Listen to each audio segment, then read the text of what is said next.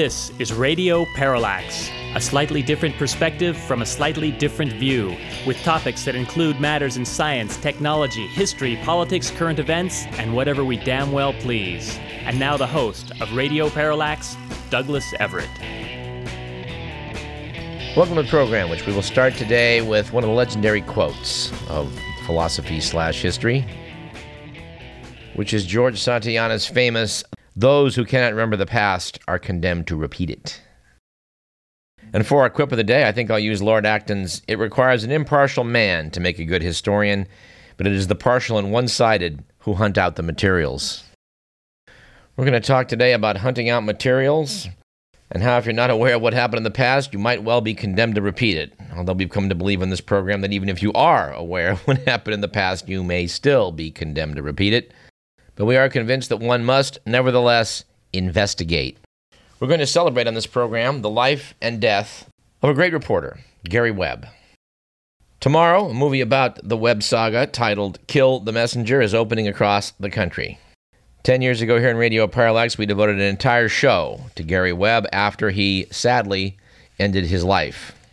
What I think we're going to do for today's program is take some quotes from that show of 10 years ago, add some uh, commentary that is current and see how we might blend this very important tale. We're going to devote the vast majority of today's program to this topic, so I think we will do a rather truncated intro per our usual methodology. Let us jump into On This Date in History, which in our case today is the 9th of October. It was on October 9th in 1871 that the Great Chicago Fire, which burned four square miles of the city, including the business district, and left 90,000 out of a population of 500,000 homeless, was finally brought under control with the help of a rainstorm.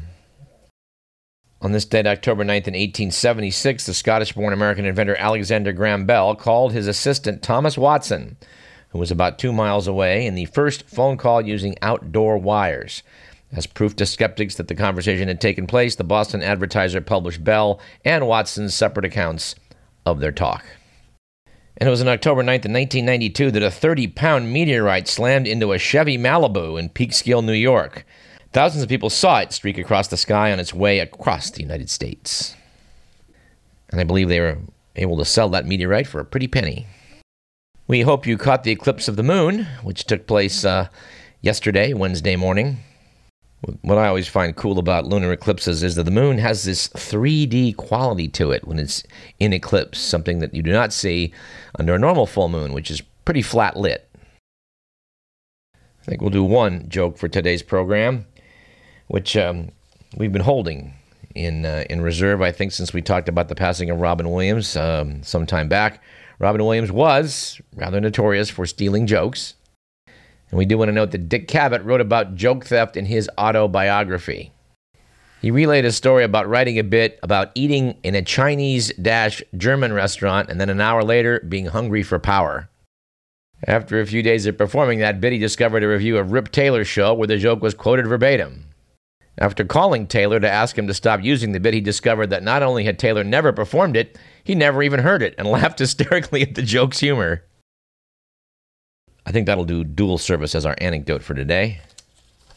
We have more than one stat for today's program, starting with this one. According to Vox.com, since marijuana was legalized in Colorado, 87% of sales have gone to the heaviest weed users, people who get high 21 to 31 days a month, according to a study by the Marijuana Policy Group.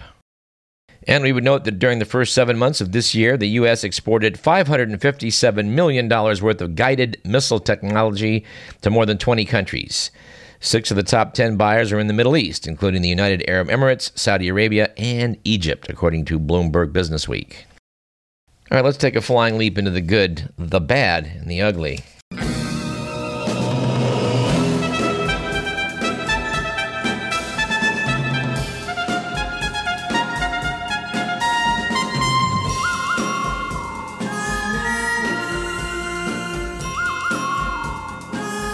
According to the Week magazine, and God bless the Week for someone that has has a small budget to produce a radio program with, it was noted that it was a good week last week for investigative journalism after a missing 10 year old Tampa boy was found by the TV reporters sent out to cover his disappearance.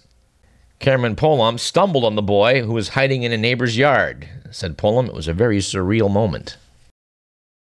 It was, on the other hand, a bad week for the world of perfume, with the news that there will be no colognes smelling like Ernesto Che Guevara or Hugo Chavez.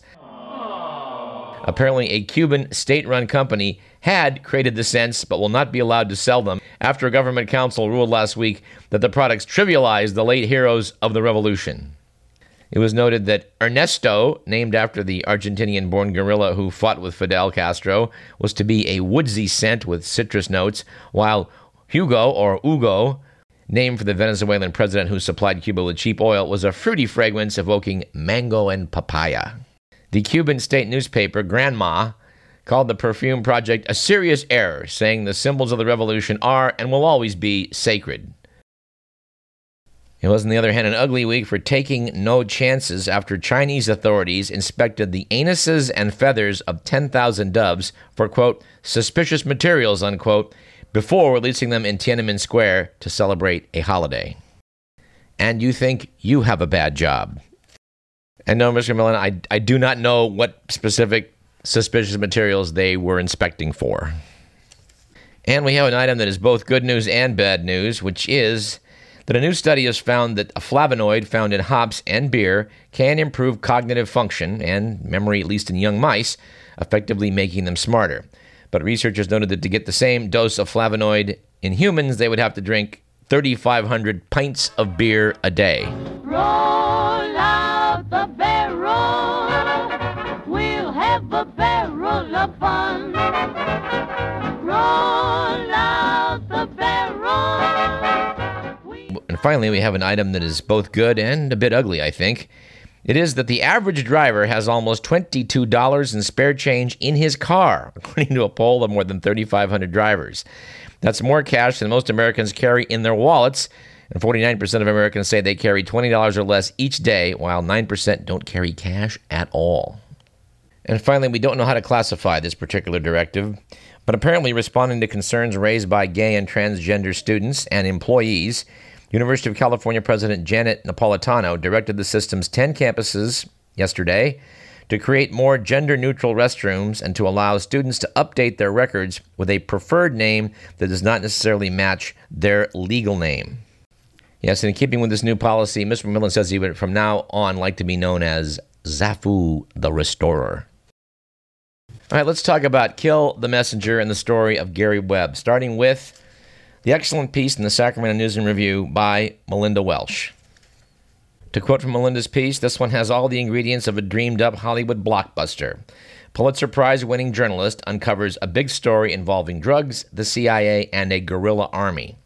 Despite threats and intimidation, he writes an explosive expose and catches national attention. But the fates shift.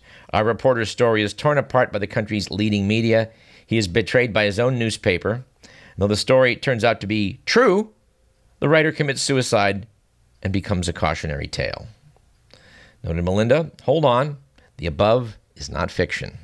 Kill the Messenger, an actual film coming soon to a theater near you, is the true story of a Sacramento based investigative reporter, Gary Webb, who earned both acclaim and notoriety for his 1996 San Jose Mercury news series that revealed the CIA had turned a blind eye to the U.S. backed Nicaraguan Contras trafficking crack cocaine in south central Los Angeles and elsewhere in urban America in the 1980s. Notes Melinda, after being deemed a pariah by media giants like the New York Times, LA Times, and Washington Post, and being disowned by his own paper, Webb eventually came to work in August 2004 at the Sacramento News and Review. Four months later, he committed suicide at age 49 and left behind a grieving family and some trenchant questions. And we will struggle with some of those trenchant questions today. One of the things I find most curious about this story was that back in 1996, the San Jose Mercury News was embedded, as it were, in Silicon Valley. When this story was put on the internet, it caused a sensation because it bypassed media outlets and went directly to the people. In fact, back in 1996, the series attracted an unprecedented 1.3 million hits per day. But notes the article after a six week honeymoon period for Webb and his editors, the winds shifted, the attacks began. On October 4th, the Washington Post stunned the Mercury News by publishing five articles, five articles, assaulting the veracity of Webb's story, leading the package from page one. A few weeks later, the New York Times joined in with a similar intent, and the ultimate injury came when the Los Angeles Times unleashed a veritable army of 17 journalists, known internally as the Get Gary Webb team, on the case, and wrote a three part series demolishing Dark Alliance, or trying to at least pick every single fault they could find. That's an army of journalists, by the way, 17. Linda Welsh notes that one of the big criticisms was that the story didn't include comment from the CIA. when reporters at the Big Three asked the agency if Webb's story was true, they were told no. Tom Tomorrow, this modern world cartoon, picked up on this idea of like the CIA investigating itself and asked the question what if OJ had conducted a, a self investigation into his, uh, into his murder charges? In the panels, of course, he looked at the police in the scene and said, Well, gentlemen, I've looked into this and it looks like I'm free and clear. Good enough for us, said the cops, and apparently good enough for uh, our so called bastions of journalism here in America when they were told, No, this, no, this isn't true. What would one expect them to say? One of the most disgusting aspects of this entire story, Jerry Ceppos, who was the Mercury's executive editor, published an unprecedented column back in May of 1997 that was widely considered an apology for the series, saying it fell short in editing and execution. When Melinda Welsh, when contacted by the News and Review, Ceppos, now dean of the Manship School in Mass Communications at Louisiana State University, said he was only barely aware of the film coming out and wasn't familiar with the acting career of Oliver Platt, who plays him. He's apparently still proud of his actions, and I think the worst part about this is that uh, Ceppos in 1997 got an Ethics in Journalism Award by the Society of Professional Journalists.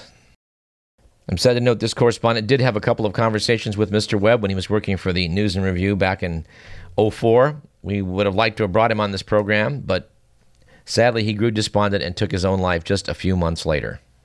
We did, however, back in 2004 have a chat with Tom Walsh, one of the editors of the News and Review, and he talked to us briefly about Gary Webb's tenure at the paper.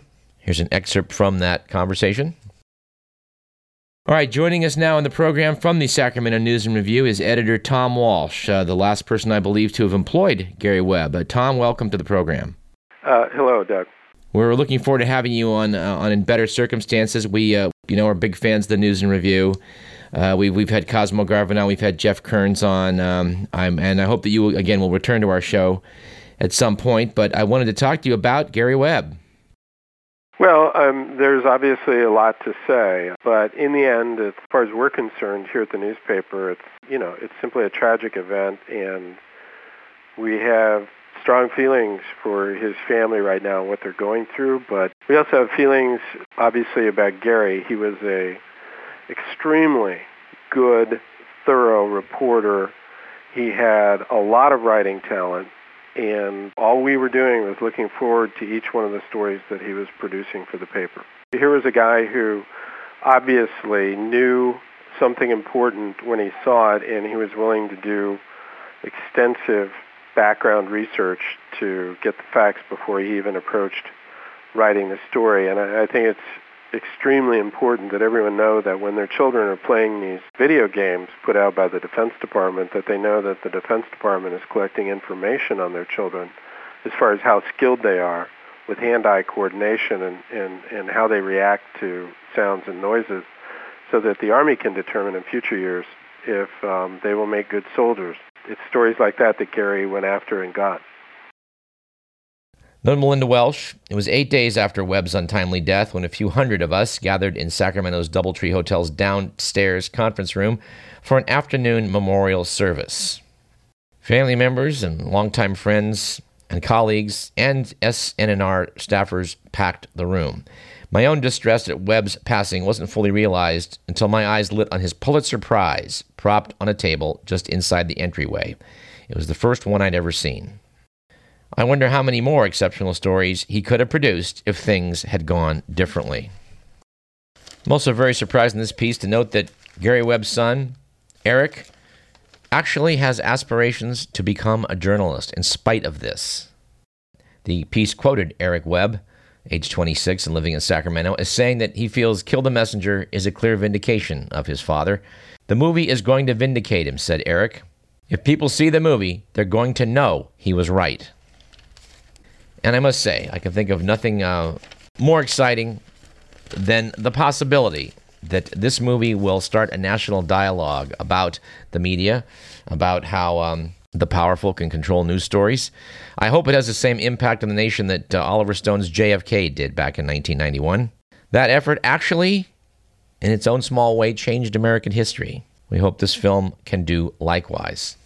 I think this might be a good place to get out and come back in our second segment and, and re air our chat with Michael Levine, a DEA agent who is well acquainted with Mr. Webb and was a colleague of his, and also a legendary journalist, Robert Parry, he of consortiumnews.com, a website we highly recommend, dear listener. In the next segment, we'll hear a bit of what they had to say 10 years ago and then add some contemporary reporting uh, that's been come out in the last week. You're listening to Radio Parallax. I'm Douglas Everett.